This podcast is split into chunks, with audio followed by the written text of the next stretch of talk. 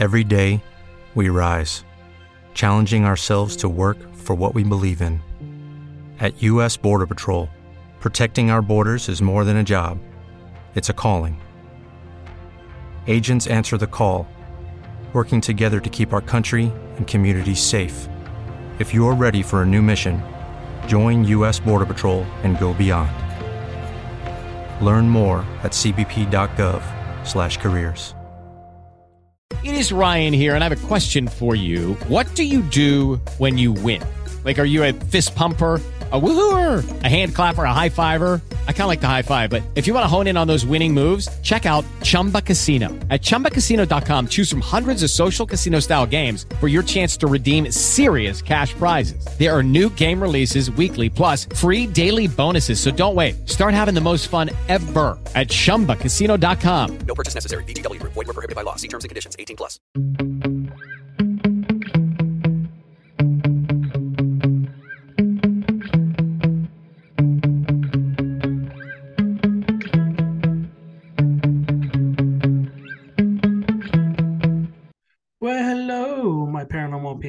And welcome back to another Deep Paranormal podcast.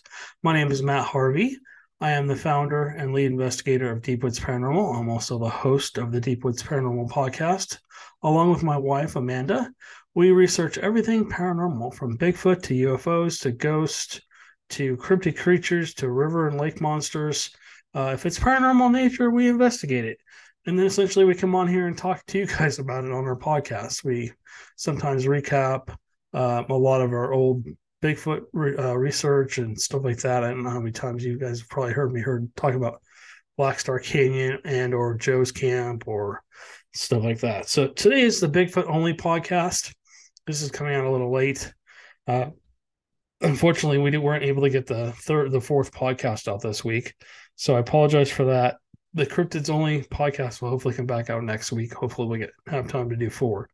Uh, just been putting in a ton, of hours at work, um, and things are not. Every time I have some time off, just struggling to keep to get things done. Um, just too much to do and too little time. So, um, you know, I basically put you guys first. I put the podcast first.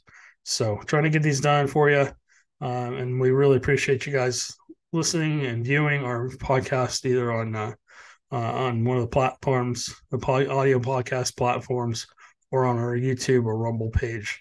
So again, thank you guys again for for listening and watching. We uh, really appreciate you guys. Uh, as I said, we are going to be talking about Bigfoot today. So let's do some housekeeping. I know everyone loves the housekeeping part of it. Um, I am going to put together a Bigfoot research team. I am looking for people that are enthusiasts. You don't have to be um, an expert in Bigfoot. I don't think there's any Bigfoot experts really out there. There's people that have been doing this a lot longer, and I think they're very good at what they do, but I would not call them experts. Um, if they're experts, we would have a body already. We would have a Bigfoot somewhere in a cage. Um, and that's the sad part of it.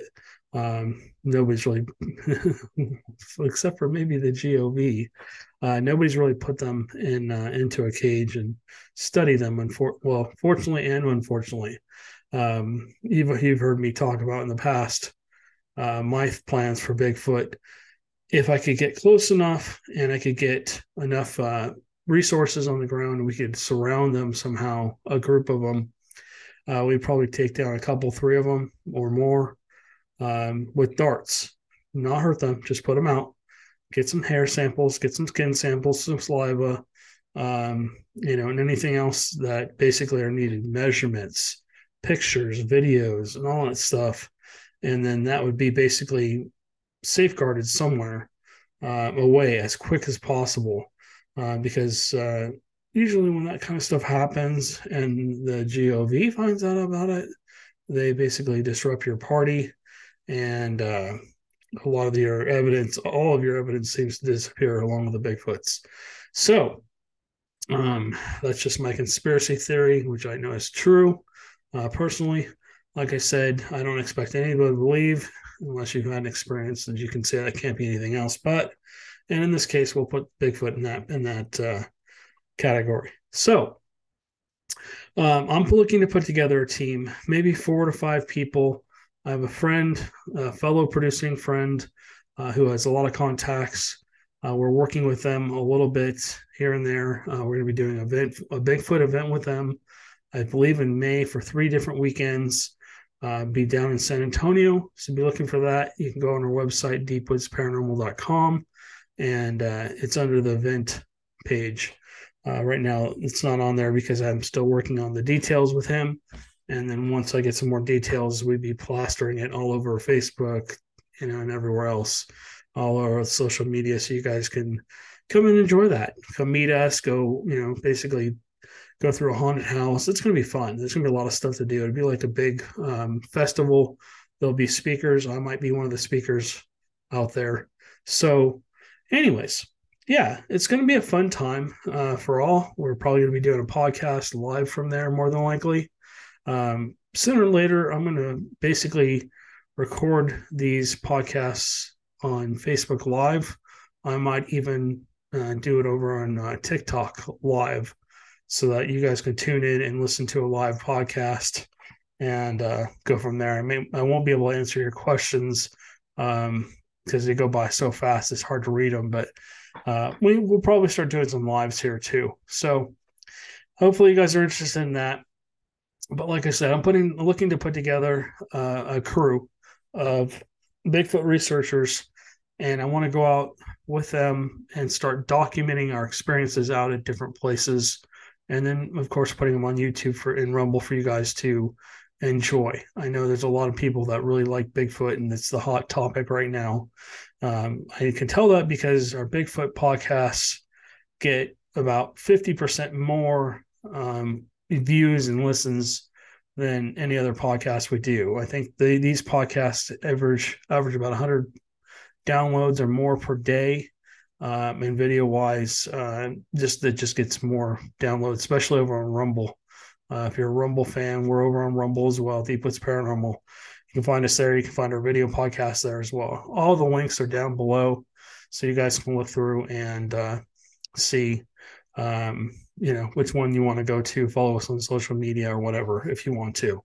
So, also, like I've said before, um, up in the up in the little link up here um, or actually probably down here somewhere uh, on our YouTube channel. Uh, we have, all, of course, links to our social media, but we also have an opportunity for you guys to buy us a coffee. Um, what that does is just helps us out, uh, basically sponsors us, uh, gives us an opportunity to put money towards um, gear to continue to um, do our research. I think here in the future, um, probably into this year, maybe before the end of this year, we're going to be looking for a sponsor, somebody that wants to sponsor our show and uh, go from there. So if you're interested in, in uh, sponsoring our show, we'd love to have you help us out. Uh, if you have gear that you want to donate or let us use on the show, uh, we'd be happy to have it. Um, so just uh, stay tuned, guys. We're going to be doing a lot of stuff coming up. I'm, I'm working on a lot of things. I've got so many irons in the fire and uh, some one of these days I'm gonna start pulling some of them out and and putting them, you know, to the test. So, anyways, all right. So let's get into this. Uh, what I want to do today is we're gonna watch uh, a YouTube video.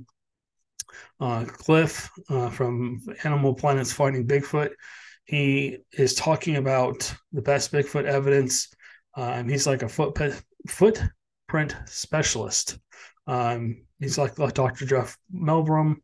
Uh, he he can tell you if a footprint's fake or real pretty quick, uh, and stuff like that. He's been out in the field for a long time. Nothing but respect for him. I would love to meet him one of these days, and uh, maybe do some Bigfoot research with him here in Texas. So, all right, let me share my screen, and we will go over here. All right, um, all the links to like buy buy us a coffee. Here, here's our here's our uh, website deepwoodsparanormal.com. If you want to go over here and listen to the audio podcast, it's here. Also, the YouTube. People keep asking me about this. Uh, our YouTube page is here. So basically, our our, our uh, deepwoodsparanormal.com website is basically a nonstop shop. You can um, listen to our podcast. You can watch our, our videos here. Uh, like I said, public ghost hunts will become become uh, public of uh, go yeah public paranormal events probably, and then of course you can read a little bit about us, and then our Sarah social media page. Um, that's our I think that's just our Facebook and Instagram, and then of course my wife and I run a production company. So, and then we're just basically doing our own thing. We're basically putting together our own shows, as you guys can see on YouTube or Rumble. Um, anyways, all right, let's get back into this. Here's the buy me a coffee if you want to buy us a coffee. Uh, our goal is to reach $2,000. Again, that's going to help us get some new advanced gear. Uh, we're looking to buy a bigger camera, bigger, better camera. I'm not going to go into that too much. Let's get into Cliff's thing. Okay. Let me blow this up for you guys. Um, what I'm going to do is as he talks, uh, I might interject here or there, um, give my two cents, and then essentially we'll listen to him. I'm going to move my mic kind of closer to the speaker so you can hear him talk and uh, you won't hear me talking. So if you're just listening, again, this is Cliff from Finding Bigfoot. He's pretty much a footprint expert and he's been uh, in the field researching Bigfoot for a very, very long time. Uh, like I said, nothing but respect, and uh, I want to hear what he has to say, and hopefully you guys do too. So let's let's put this over here and uh, let him talk. There's just so much misinformation about Sasquatch in particular. So I, I feel it's my job as an educator to uh, put the good stuff out. So let me uh, share my screen here and I will start my presentation. So there we go. Okay, so he's going to be presenting Bigfoot evidence. Um, this is not, hopefully, he doesn't do any Animal Planet stuff, but this is just basically, I believe, his evidence from his own files. I'm hoping um, because animal anything from Animal Planet YouTube bans. You can't uh, post any of that stuff on there for some weird reason. Uh, it's a copyright issue, and so, anyways, this is a 56 minute video. We're not going to watch this whole video or listen to this whole video. Um, we're going to kind of pick and choose. Like I said, I'm going to interject here and there, and then uh, as we go, you know, I might fast forward it or replay a few things, um, especially if there's like a howl or something uh, that we want to listen to, we'll we'll go back. So, anyways, um, if you guys want to be on the show, let us know. Uh, all of our contact information is down below. My cell number, my email, best ways to contact me. Um, so also, um, you know, feel free to leave a comment down below in our YouTube or Rumble page, uh, or on our deepwoodsparanormal.com page. Um, if you're on one of our platforms, on one of the platforms that we're on for a podcast. Uh, we don't really get uh, any any information about people posting messages there, and we're on about sixty different platforms now. So it's really hard to keep up with anybody's comments on those. But YouTube, um, Facebook, um, Instagram, whatever, uh, anywhere else you want to leave us a comment, if you want to send me a personal email or if you want to text or text or even call me my information is down below. Everything's in the in the description. So all right so let's listen to cliff. Even this uh, presentation is bigfoot the evidence.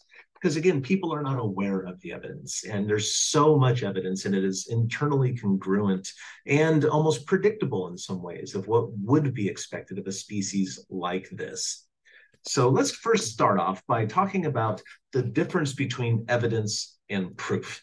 Okay. Um, basically, uh, evidence is something that kind of supports what you think. You know, like the scientific process, which we'll get into in a minute, um, is, a, is a series of steps, and evidence supports your hypothesis, which we'll talk about in a minute. Whereas proof is the end all be all. That is it. There is no other way around it. This is proof. And for us, the evidence comes in all sorts of forms. And that's what we'll be speaking about today. But proof, no matter how you cut it, will essentially end up being a dead Sasquatch. Now, some other evidence might lead to that. For example, DNA evidence. If uh, some species, like Homo denisovans, were discovered solely through DNA. Um, Homo denisovans, if you didn't know, is, a, is an extinct human relative. Um, and they were discovered solely through DNA analysis. Turns out we had a bone or two, but we misidentified those. And it turns out they're Homo denisovans. Um, but still, that led to more parts of the body being um, discovered later. In Sasquatches, if we do get good DNA evidence, and we're working on that now, but if we do get good DNA evidence, that's not going to prove it to anybody beyond the DNA experts. Then the scientists will go out and get a dead one. I don't advocate for that. I'm not a hunter. I don't shoot even deer.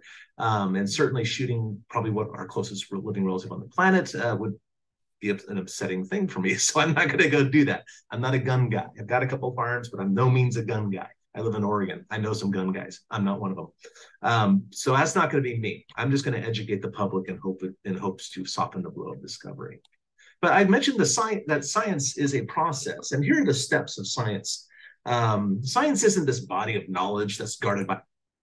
Okay, so Cliff made some good, interesting um, things here. Sorry about that. Um, so Cliff makes some good points. Now, I just want to make sure people understand. Full disclaimer: I am not interviewing Cliff. Um, this is a video I found on YouTube. Just in case you're listening, um, you have to take this with a grain of salt. I believe that there are other species of human, human or humanoids out there that possibly live in the forest. They look like us. They might be a little bit bigger, a little smaller than us. Um, but I believe Bigfoot is also another species that live out there. There's uh, people that have seen them and they say, oh, they have a regular face like us and they have hair around their chin and stuff, but they're human. I believe that. I believe there are human um, entities that are still out there that we don't know. Um, they're probably few and far between. They're probably in small groups. Uh, they're probably in the thickets, you know, where, where we don't go, um, and stuff like that. So, but I also believe that Bigfoot might be a separate species from humans, but they might have some human DNA. Um, could they be Gigantopithecus? Could they be something else that we just don't know of? Maybe. I mean, there's all kinds of theories on them. And, and again, take all this a huge grain of salt. This is all theory until like cliff said we judy was boring. Hello. Then judy discovered chumbacasino.com it's my little escape. Now judy's the life of the party. Oh baby mama's bringing home the bacon. Whoa take it easy judy. The chumba life is for everybody. So go to chumbacasino.com and play over 100 casino style games. Join today and play for free for your chance to redeem some serious prizes. Chumbacasino.com No purchase necessary. Void where prohibited by law. 18 plus terms and conditions apply. See website for details. Okay, round two. Name something that's not boring. A laundry? Ooh, a book club. Computer solitaire, huh? Ah, oh, sorry. We were looking for Chumba Casino. That's right. ChumbaCasino.com has over 100 casino style games. Join today and play for free for your chance to redeem some serious prizes. ChumbaCasino.com. No purchase necessary. Void where prohibited by law. 18 plus terms and conditions apply. See website for details.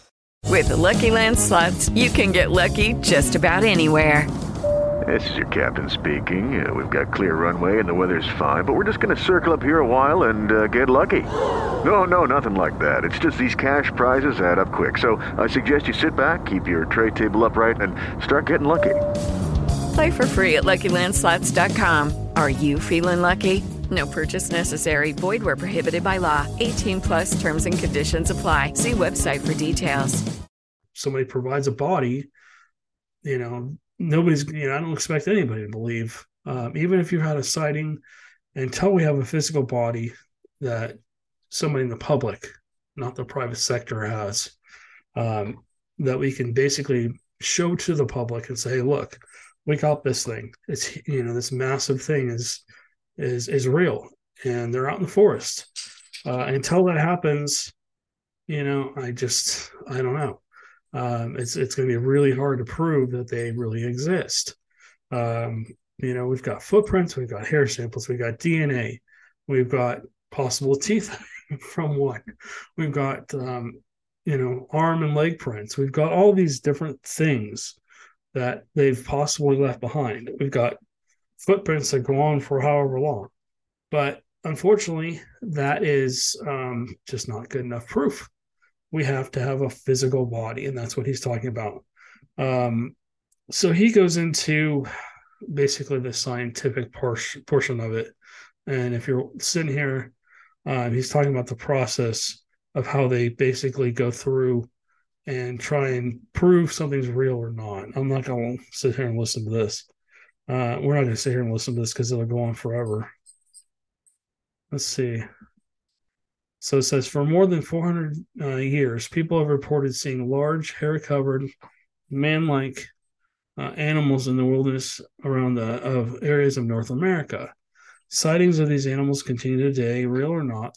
These reports are often made by people of unimpeachable character, meaning they're a police officer, they're somebody that has a lot of respect, that doesn't, uh, you know, doesn't often, you know, doesn't would would not normally come forward with these kind of stories.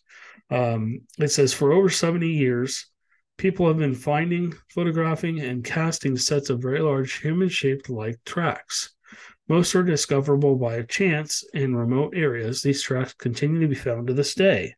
It says the culture histories of, of many American uh, Americans and First Nations people, including stories and beliefs about non-human people of the wild. Many of these descriptions bear a striking resemblance to the hair-like, uh, hairy, hairy man-like creatures reported today. So he's saying these reports go all the way back to um, the actual Native Americans, and so they the Native Americans they talk about this stuff all the time. If you listen to the shows, and I've even uh, met a few people out here who are Native American that have told me they've seen them, or their ancestors have seen them. So let me just scroll through this because I don't want to. Uh, I want to watch the evidence. Okay, here we go. All right. It says types of evidence native accounts, historical settler accounts, contemporary uh, witnesses, sound recordings, photographs, films and video, tracks, hair, DNA, or body or part of one. Um, so I guess they found body parts for Bigfoots. Um, that's probably very, very scarcely reported, if ever. Um, I've I've heard of people killing them. But uh, you know, and I've talked to a lot of hunters from out here that in Texas that I've seen him. One guy told me he was up in his deer stand.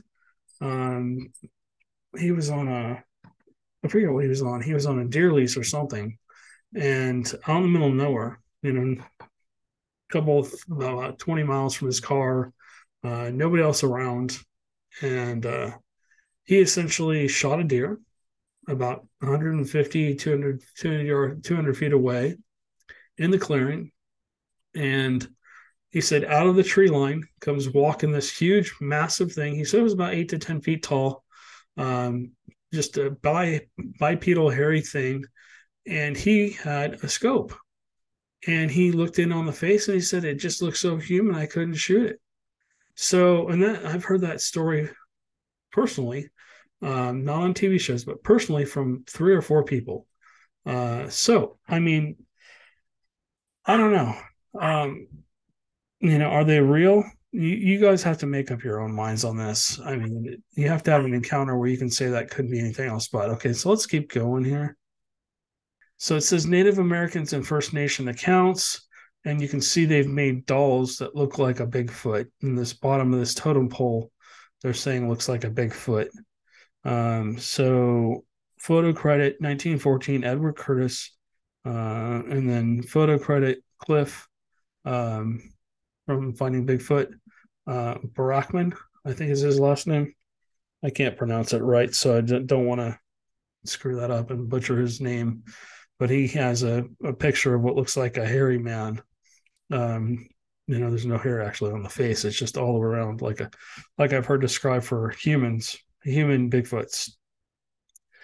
But it looks more like a doll. Uh, and this again on the end, there's a Adele D. Minnow, uh, who took a picture of this uh, totem pole. And on top is a bird, of course, or a hawk or, or something, an eagle. And then on the bottom, it looks like a person, honestly. But they're saying it's a Bigfoot. So let me kind of keep scrolling through here. Okay. So I don't mean to cut Cliff off here, and we'll turn him back on. Hopefully, I may, may or may not turn him back on. Um, but we're basically, you know, seeing um, photo evidence, you know, of from the Native Americans. They essentially drew creatures on the walls inside caves and stuff like that of what they called uh, the hairy man or whatever they called it so that's pretty interesting. And these these date back two, three, four hundred years ago, sometimes a little bit more.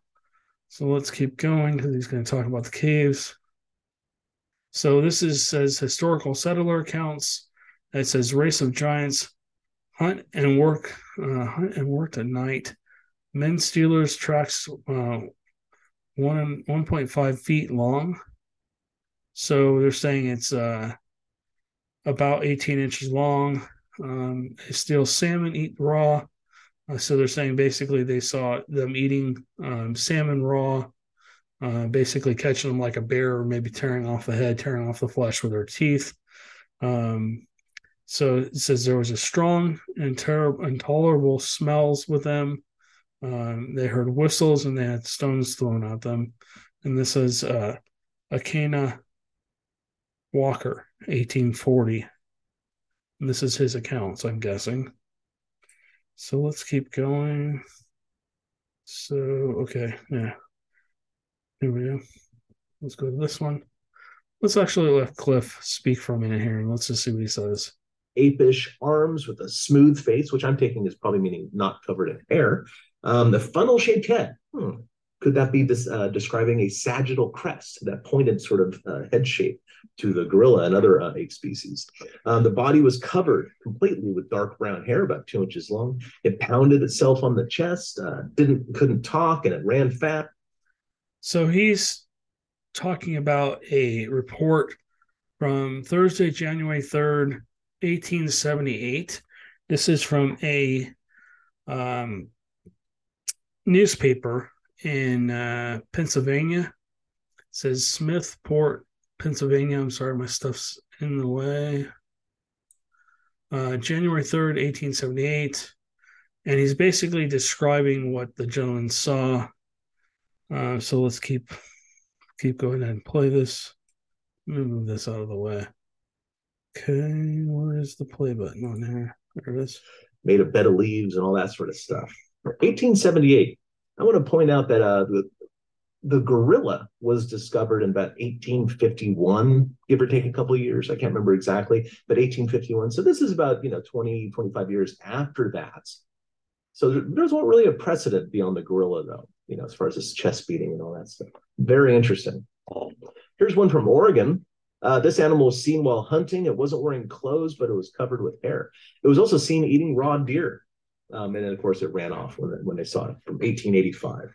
Um, there's a strong correlation between Sasquatches and deer, um, deer migration routes, for example. Um, you track where deer, mig- deer migrate, that's where the Sasquatch reports are. Um, there's a, there's a, they've been seen hunting and killing deer before. And here we are, 1885. There's evidence, not proof, but evidence that Sasquatches uh, have that behavior. And of course, the sighting reports continue. Um, here's some uh, witnesses I've had the pleasure of working. Okay, so I'm gonna stop him there. We're gonna move on because I don't want to. Here we go. This is stuff that we want to talk about. Let me move this back because I'm sure he's to start talking about it right as it comes up. So, so sound recordings, yells, howls, screams, whoops, whistles, chatter, and knocks excuse me, that other ape species do, and they even chatter, which might be indications of some sort of language, but the, the jury's still out on that one. But there is evidence for that sort of thing. All right. Speaking of chatter, I have heard what sounds like an old, two old men just. I recorded it, and unfortunately, when I lost all my recordings, all my stuff, um, I'm not to say for what, um, you know, basically my computer was hacked by the, oh, I can't say that either. Uh, my computer was hacked and uh, I lost everything, uh, about 20 some odd years of evidence, uh, possibly done by either the GOV or somebody that uh, maybe represents them. Uh, they didn't like that I put posted a UFO uh, over Orange County, and so they wiped out my YouTube, my Facebook account, uh, every place I posted it, I got removed from, and then uh, essentially uh, had my computer wiped along with my hard drive. As soon as I plugged my external hard drive in, boom, my computer locked up. And then by the time I got it unfrozen, un- turned everything off, put it back, put, turned it back on, everything was gone off my computer. Uh, completely wiped my computer, and then of course I just had a meltdown. And so, you know, the hard drive I think basically melted or something. I don't know what happened with it, but uh, yeah, thousand dollar, couple thousand dollar computer thrown in the trash. So, anyways, I'm really careful now. I try not to keep anything on my computer or anything like that, and I always back everything up to three or four places. So, anyways, all right, let's let's let's continue to listen to Cliff here. And of course, photographs. There are photographs. Uh, Sasquatches are not blurry, but the problem with um, photographs, like this photograph of a Sasquatch running up the Clackamas River, is that uh, Sasquatches are largely, but not exclusively, nocturnal. And when pictures are taken at night, um, any photographer knows that the shutter stays open longer and thus introduces a lot of blur into the photograph. And this thing, whatever this thing is, I don't, I don't know if you can see my cursor or not on there. I think you can. So I'm going to um, outline this. See the blur here coming down. It goes in like that. There's a blurry thing coming off here. And if you look very closely, there's a little bit of blur here. There's even blur here, which I, what I'm taking this as is I believe this is the head. The back comes down here. This triangular part is probably the right elbow. It comes down. I think this is the leg and there's a little bit of the knee there, and that's also an arm. Well, this was taken on a game camera, and I went to the actual site and see these dots, these little knots on the tree right there. These are about six and a half feet off the ground. Upon our uh, my, my recreation of this animal, actually, I think it's seven foot two. Actually, I have to check my notes, but I do remember this: that the top of what I'm interpreting as the head is seven foot 10 inches off the ground. So again, if this is not a Sasquatch, if this bipedal, I see two legs, if this upright, potentially bipedal figure photographed behind two locked gates where only rangers have the key, if this is not a Sasquatch, the skeptics have to tell me what else it could be. The thing is seven foot 10 inches tall. I have a whole hour presentation on just the recreation of this particular photograph. But again, if this is not a Sasquatch, skeptics really need to tell me what it could be. Because I met the guy, he's not into Photoshop, he doesn't know anything about it. Um, he was a mechanic, essentially. What could this be? Here's another photograph. This one's from Vermont. Um, this particular picture was taken by a gentleman named Frank. I, have met Frank, I've been to the site.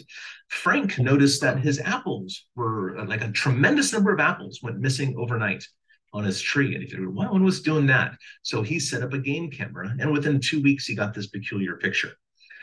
Again, let's talk about what I'm interpreting. I believe that this is the head of a Sasquatch looking down, and you can see the left shoulder with the left arm coming down. That's the arm right here. That'd be the right shoulder. And then this is over here. This is the butt. In fact, you even see hints of the butt crack. The natal cleft is what we call that. Um, right here. So the, the leg would go down, the little the knees kind of obscured, but that's what I'm interpreting here. And what I, I don't know what these white spots are. Uh, that's kind of a puzzle. Maybe it's leaves, maybe maybe it's vitiligo, you know, the disease that uh, um, you lose pigmentation in the skin and then the hair that grows out of that part of the skin. Maybe that's the situation. But look at this. There's something else here that's darker in color. And to me, this almost looks like a hand. Could this be a juvenile Sasquatch grabbing onto the chest of its mother? I don't know. I don't have an answer for that.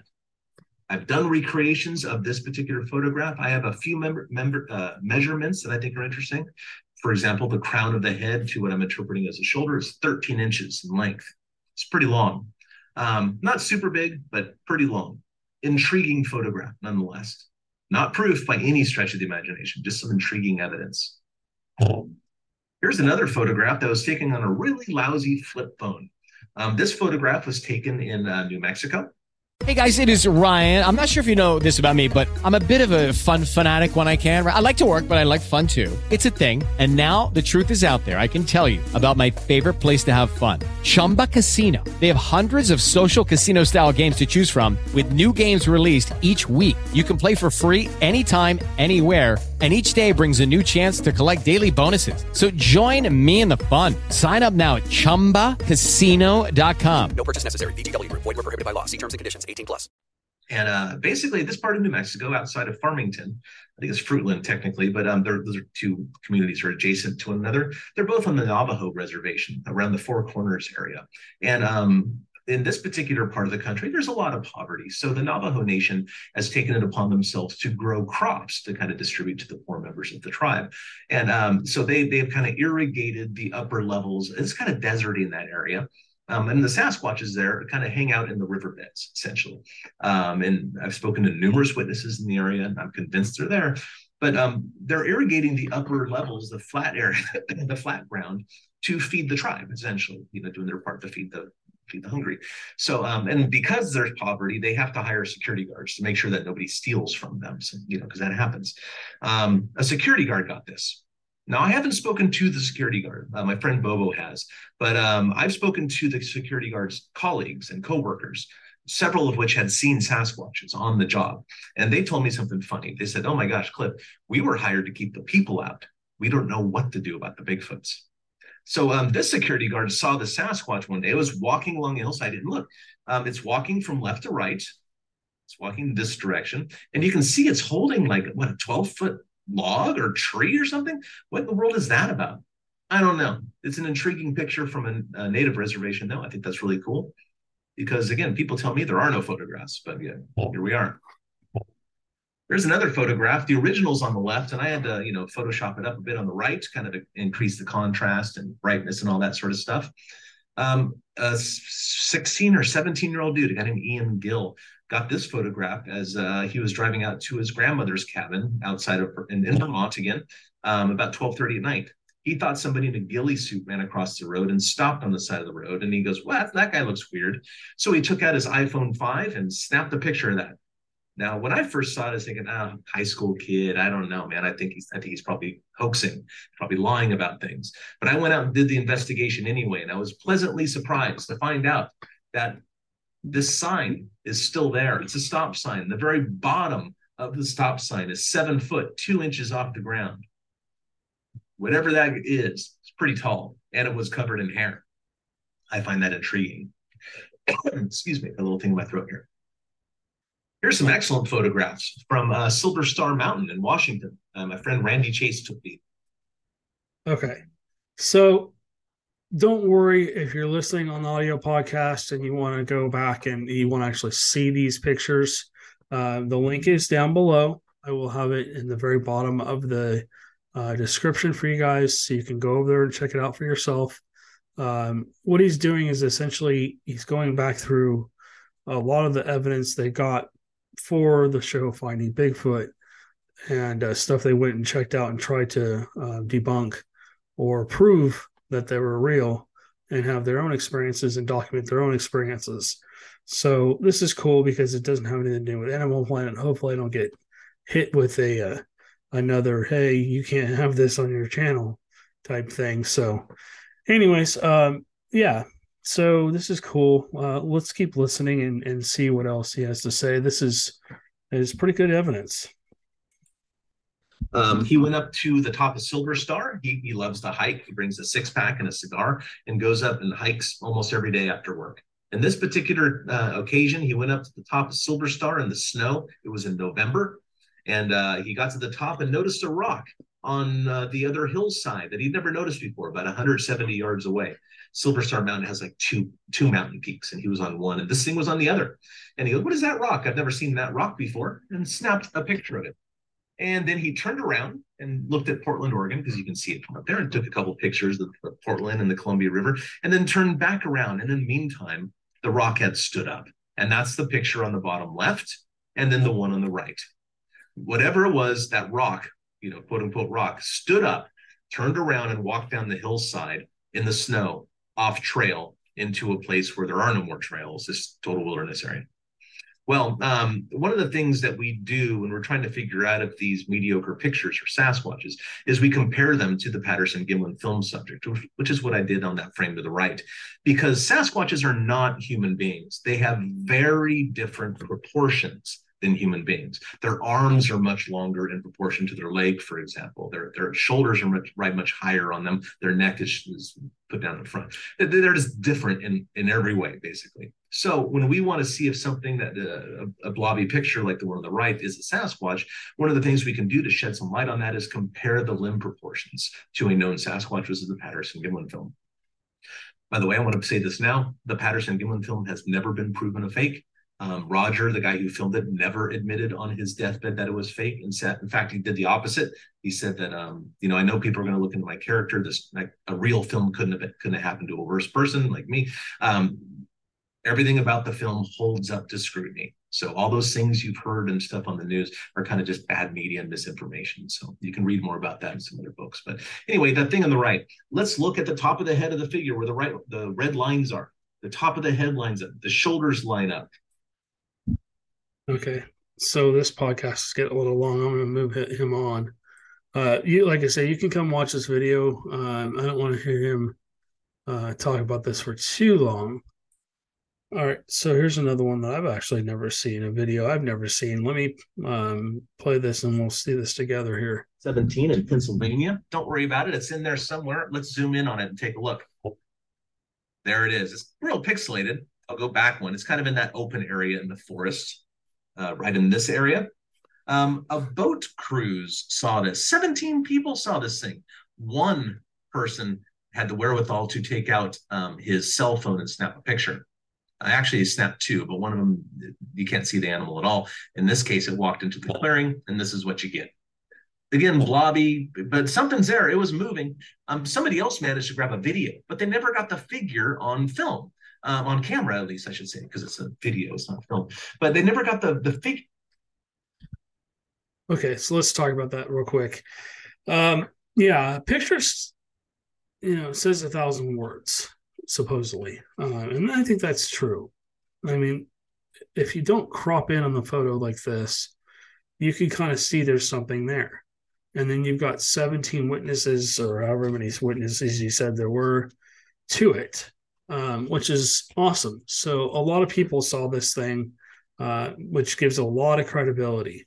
It wasn't just somebody hoaxing somebody on the back of the ship there, half drunk or drunk. Oh, I saw something in the woods. No, it's it's a whole bunch of people saw it, uh, which lends a lot more credibility, even though um, it's hard to see.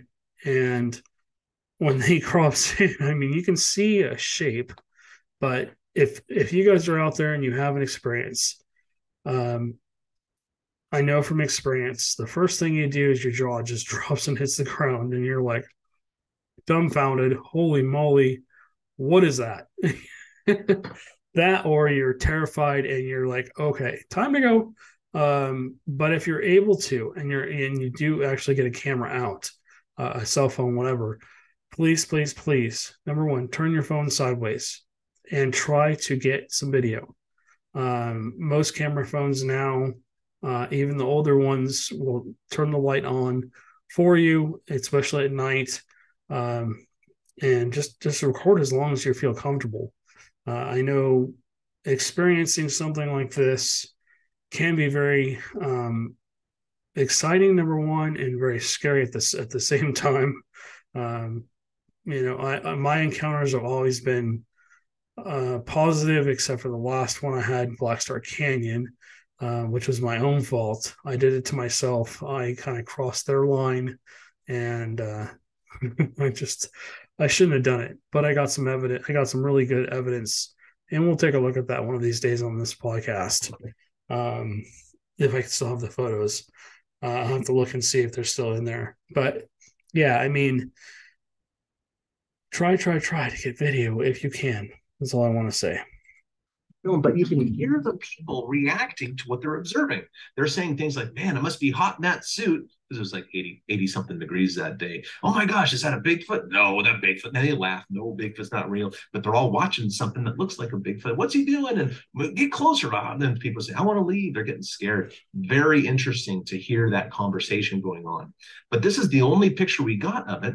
So let's do what I mentioned before. Let's compare it oh. to the pet. Okay. So if you're watching the podcast on our um, Rumble page or YouTube, you can see, I mean, it's almost exactly the same look as the Patterson Gimlin film. The head's in the same spot. The shoulder looks like it's in the same spot. Looks like the arms kind of swung down the same spot. The buttocks is out a little bit further, uh, and the knees come down, and the legs look a little thicker on this one. Uh, and then you can't quite see the feet on either one of them. But um, and of course, you can't see the face or anything. But if this is truly a Bigfoot, and I say if it is, uh, I know the skeptics out there are just like shaking their head and going, you know, slapping their face and going, "Oh my god, this guy's nuts." But yeah, I mean, you know, if you're watching, if you're watching or listening to this podcast, you're probably into Bigfoot. You probably believe in Bigfoot more than likely, or you're trying to believe in Bigfoot. So uh, the comparison is pretty interesting. Uh, I like that idea. One of these days, I'm gonna have to download a picture of of this uh, Bigfoot that they're talking about from the Patterson Gimlin film. They call her Patty, and uh, see if I can basically compare, you know, pictures I have and videos I have to it, and see what the differences are uh, and stuff like that. So, and just remember that Bigfoots come in all different shapes and sizes. Um, they do start out smaller, like we do, but they grow up, and and as they get older, I believe they continue to grow. I mean, I've seen them as tall as well, I would estimate at least 15, 20 feet tall. So, and I mean, that's just that's the dominant male. Um, they're much much bigger than most of the other Bigfoots. Some just get, you know, they're they're only about seven or eight feet tall, but they're at least five six feet wide. I mean, they're like three or four of me stacked together, and that's how big they are. It's scary. The ones I count the Pouncer and Black Star Canyon. All right, so we're gonna move on from that. Let's keep going. He shows the Patty film, Patterson Gimlin film. All right, here's another video. Let's let's listen in on this. Kind of a strange loping gait is by Paul Freeman. It's actually 1992. I can see I put copyright 1994 there. That's a mistake on my part. Here's another piece of footage taken on a thermal imager. Okay. So let me talk real quick about that last video. The audio didn't come up for some reason as he was talking. Um, but essentially, he there's a Bigfoot that's basically in behind some brush in the thicket. Um, and what they've done is they've moved the, the video around to basically show the Bigfoot only, so you can kind of follow where it's going and still see it, which is smart. Um, you know, they've done that with the Patterson Gimlin film too. They've stabilized it, and uh, so they can analyze it better. I mean, I don't know how many people have reanalyzed that video, and nobody's been able, like Cliff said, to be to be able to debunk it. So that was interesting. This is the thermal video. That's why this is kind of grayish uh, and then some light gray. These are tree branches here. If you're watching this, um, there's different settings in the thermal um, thermal um, cameras.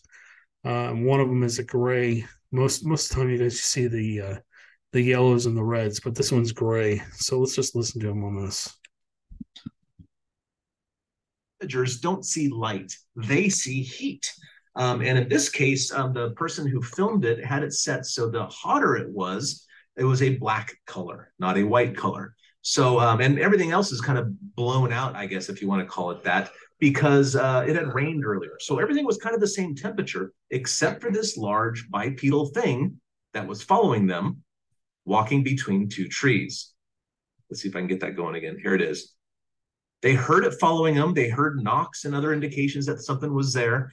Um, they heard brush breaking and all that stuff. And he happened to have the camera pointed at the right place. It was like midnight or two in the morning um, at, down in Florida. What always stri- strikes me about this is that the arm and leg proportions are not, whoops, um, are not what you would expect of a, of a human. Okay.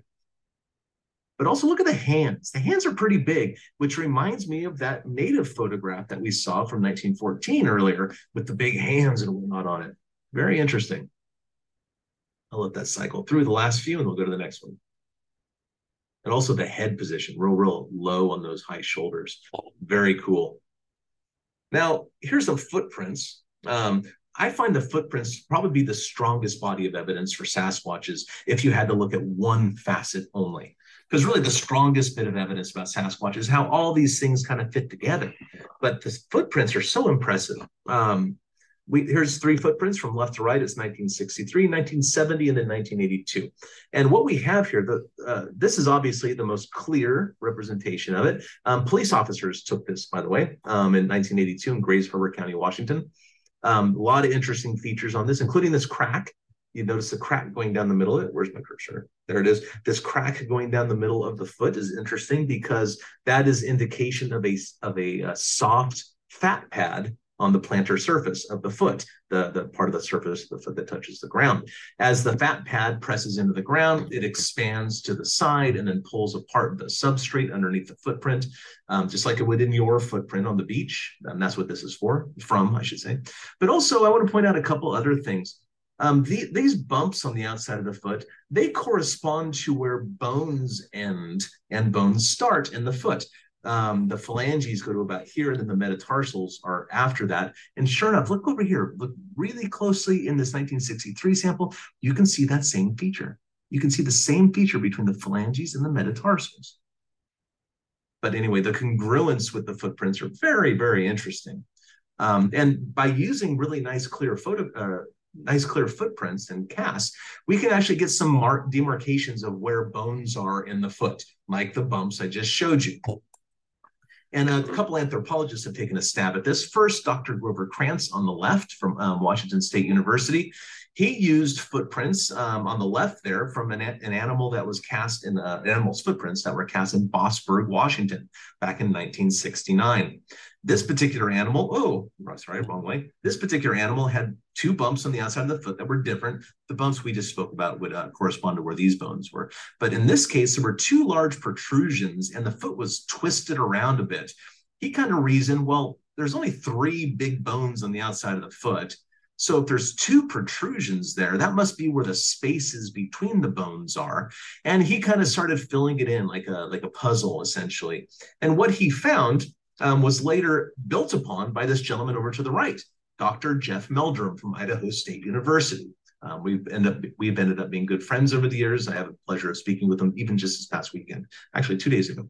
But Dr. Krantz, I'm sorry, Dr. Jeff Meldrum on the right is literally a PhD in anatomy with a specialization in feet and and what led to bipedalism. So he is extraordinarily well equipped to analyze Sasquatch or any footprint, footprint evidence. So he's taken what Krantz has done and kind of finessed it a bit to, with his understanding. And basically, over here on the right, you see two feet uh, two foot reconstructions, I suppose, or reconstructions of feet. On the left is the Sasquatch foot, and on the right is a human foot. And if the human foot was grown to the same length, already there's some differences. Sasquatches would have a much wider foot. That's what we would expect from such a large animal. Um, much more surface area to support that weight, etc. But there's also small little differences that would be harder to notice. First of all, the ankle bone is move forward on the foot as compared to the human. This is the Sasquatch here, and this is the human. The ankle bone is moved forward. And what that does is that functionally elongates the heel bone.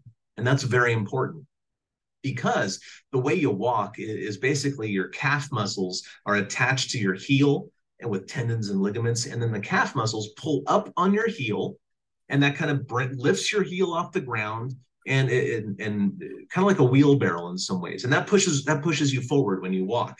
In fact, your foot is a lot like a wheelbarrow. A wheelbarrow is what's called a type two lever. Um, and you know, imagine putting a bunch of stuff in a wheelbarrow, right?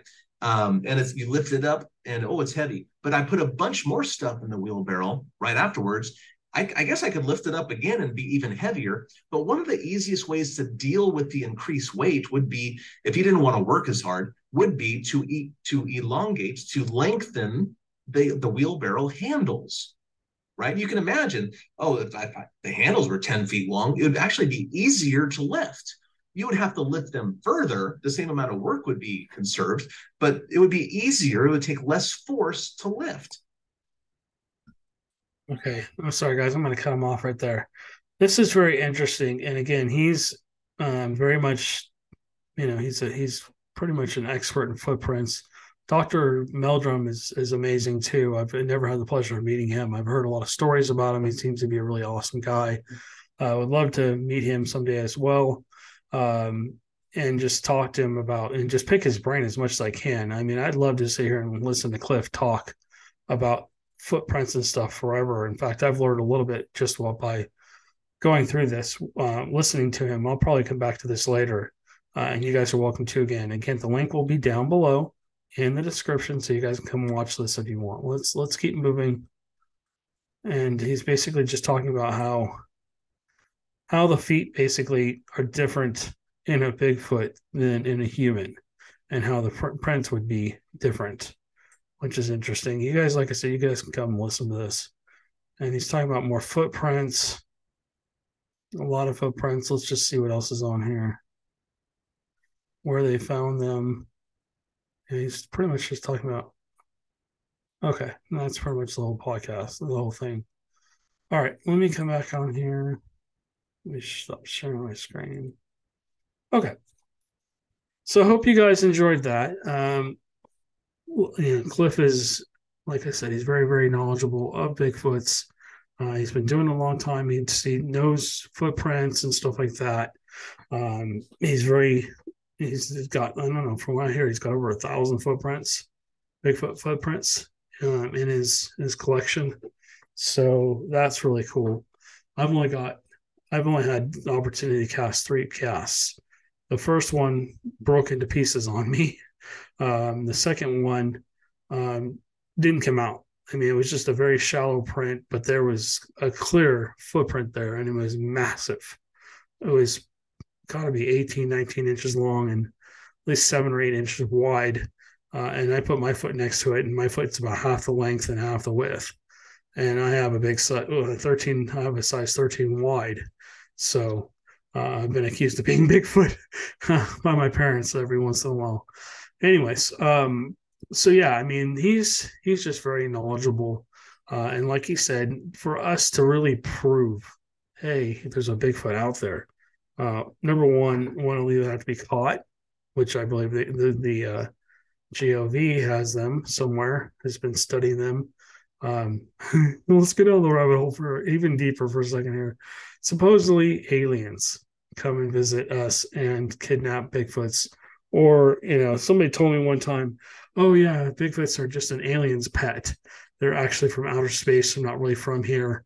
And uh, I don't know if I believe that either. Um, I believe that they could be like a Gigantopithecus type creature. Um, maybe Gigantopithecus never died out. If you look at Gigantopithecus, and I've been doing some research on them, um, if you look at the different colors. There was a red one, a brown one, a tan one, and a black one. Uh, the black one was the biggest. They were said to be getting to get up to 10 and a half, 11 feet tall, sometimes 12 feet tall. Um, so, and then the other ones, you know, are, are different. I've seen, personally, I've seen a black one. I've seen a gray one, which I think is just like, as you can see in my beard, my beard's getting gray. I think they lose pigment in their fur as they get older. So who knows how long they live, um, you know, in the wild? Who knows? Um, you know, that's just further research that needs to be done. And then essentially, if you look at, you know, the other other colors, blonde. I've seen one that's blonde. Um, that one was got to be pushing at least ten feet tall. But that one was more of a tall, lanky Bigfoot, really long arms uh, more skinny and more of a coned shaped head and uh, basically um, just very very um, it looked like it looked like Krusty the Clown to be honest with you had this really long hair sticking out the side of it bald almost all the way on the top just a huge just a huge crown on the top of its head. I, will never forget it. Uh, if you go watch Joe's camp, you can actually see it. I've I've actually I've got another picture of it somewhere um, from a trail cam where it's standing behind a tree looking at the trail cam, and uh, the the picture right after that, there's something standing in front of the in front of the trap cam uh, on one of his paths that uh, he used to have uh, up there. So there's also supposedly red ones. Um, I've never seen a red one, but I've seen the brown ones. The brown ones seem like they're more bulky. They're again you know, I haven't I haven't seen one. Well, no, I have. I take that back. Uh, I've seen one that was about 19, 20 feet tall. Um, and I know because I took a measurement of where I saw it. I measured the branch where its chest was, and it was almost 16 feet tall. So, you know, put another two or three feet above that for the shoulders and the and the head. Uh, and that's where it, it bent the branch down with its arm. So I'm pretty sure that was the dominant male, basically checking to see what was going on. Uh, I think they learned the sound of my Bronco when I would pull up to Joe's camp because there'd be activity immediately as soon as I pull up. And as soon as I go to grab camera, I would just stop and go quiet until the nighttime. And then stuff would start to happen. We heard tree knocks and stuff. But, anyways, um, getting back to that. So the brown ones tend to be um, as almost as wide as they are tall. Um, and Black Star Canyon, I and, and these could be juveniles. Um, the they are basically brownish colored, and they were brownish blackish colored, and they were about seven eight feet tall, and at least five or six feet wide, if not wider. I had that really close encounter um, that one night where I'm not going to get back into all that stuff. You can go back and listen to the podcast where I talk about it but I was walking back down after encounter um, with one that was shaking a branch and then took off up the up the creek bed and uh, flanked me. I believe it flanked me. It could have been another Bigfoot. Was basically sitting on the side of the hill, um, and then basically as I'm walking back down, I'm hearing shh, shh, shh, up next to me, up in the up in the brush, um, and I'm hearing tree branches snap um, I'm hearing I didn't have any rocks thrown at me that time, um, but that was that was the last time I really had what I would call a close encounter where I could actually physically see them or and experience them. Um, after that, like I said, it took me two or three months to go back up there. I was, and even every time I went up out there after that, I was, I mean, I could have reached out and touched that thing. I mean, I could have extended my arm out and physically touched it. I mean, it was only a couple feet away um, that just scared the living bejesus out of me. Uh, and it just it took me a long time to get the nerve up to go back into that area. Even when I did go back, I wouldn't go up into that area for another month or two. It took me a long time to get up the courage to go back up in that area. And uh, when I did, I just felt like I was unwelcome. You know, I really screwed up uh, because I felt like I was establishing a relationship with them over about a six or seven year period where I had multiple encounter, uh, basically sighting after sighting after you know, tree knocks and and stuff like that. They were basically um, not afraid to show themselves to me, and then I crossed the line and did something I shouldn't have, and uh, you know they basically weren't not very happy that I went into their personal territories. Like like if I came in, broke into your house, and basically sat down in your living room and watched you watch TV for a while, and then basically or left a camera in your living room watching you watch TV, and then took off, you know, and then came back and got the camera later. Let's just put it that way. So, yeah, not uh, not a fun experience, but every other experience pretty much after that was pretty cool. Um, saw some juveniles up there. They were about my you know shape and size. Um, and when we went back, God, a couple years, three, two years ago, um, to Black Star, um, we saw some up on the the hill watching us. There was a whole group of them, maybe five or six of them, uh, and they looked like they were either brownish or blackish in color. And uh, you could, I could see them moving around, and then through the night vision scope, um, I could see them as well. Unfortunately, I didn't have the right gear with me to document them that far away. They were quite a ways away. They were probably five, six hundred feet away, maybe more, and uh, they were just watching us, probably up up there hunting, or maybe they were just getting up to go do whatever they do. But anyways, like I said, if you're interested in joining my Bigfoot research team, please reach out to me. My, all my information is down in the description. Uh, you can reach me real easy um, through email, through um, cell phone, uh, either call or text. You can go through our website. You can go through all of our social media, whatever, um, and contact me on YouTube or through um, Rumble. So, anyways, guys, this is getting a little long. I'm trying to keep these under an hour but I hope you enjoyed uh, listening to Cliff talk. Uh, I know I did. He's again just somebody that I would love to go, you know, get out to the field with, and just pick his brain as much as I could, and just listen. You know, just be a sponge and take in as much information from him as I can, because he's had the pleasure of being out there doing it and uh, stuff like that. So, all right, guys. Um, you know, if you have any thoughts, any questions, you want to leave a comment down below. We always appreciate that. Please hit that thumbs up button down there if you're not subscribed to us and you enjoy the show. Uh, we do post between three and four podcasts a week. Uh, please hit that subscription bill, uh, subscription button, and uh, you know make sure you hit the notification bell so you, you get notifications when we're on. Uh, we do post like four to five times a week, sometimes sometimes seven times a week. So we post a lot. Uh, we've got almost 300 videos on our YouTube channel, and we're getting up there on the Rumble channel too. So, and then we've got almost uh, almost 125 podcasts. This is 120. I think this is podcast 124, I believe. So, uh, when we get to 150, maybe we'll have some kind of cool giveaway or something uh, for you guys that listen. And uh, I just want to thank you guys again for your support and liking our channel and helping us grow uh, and we'll continue to bring you content. And uh, we will catch you on the next one.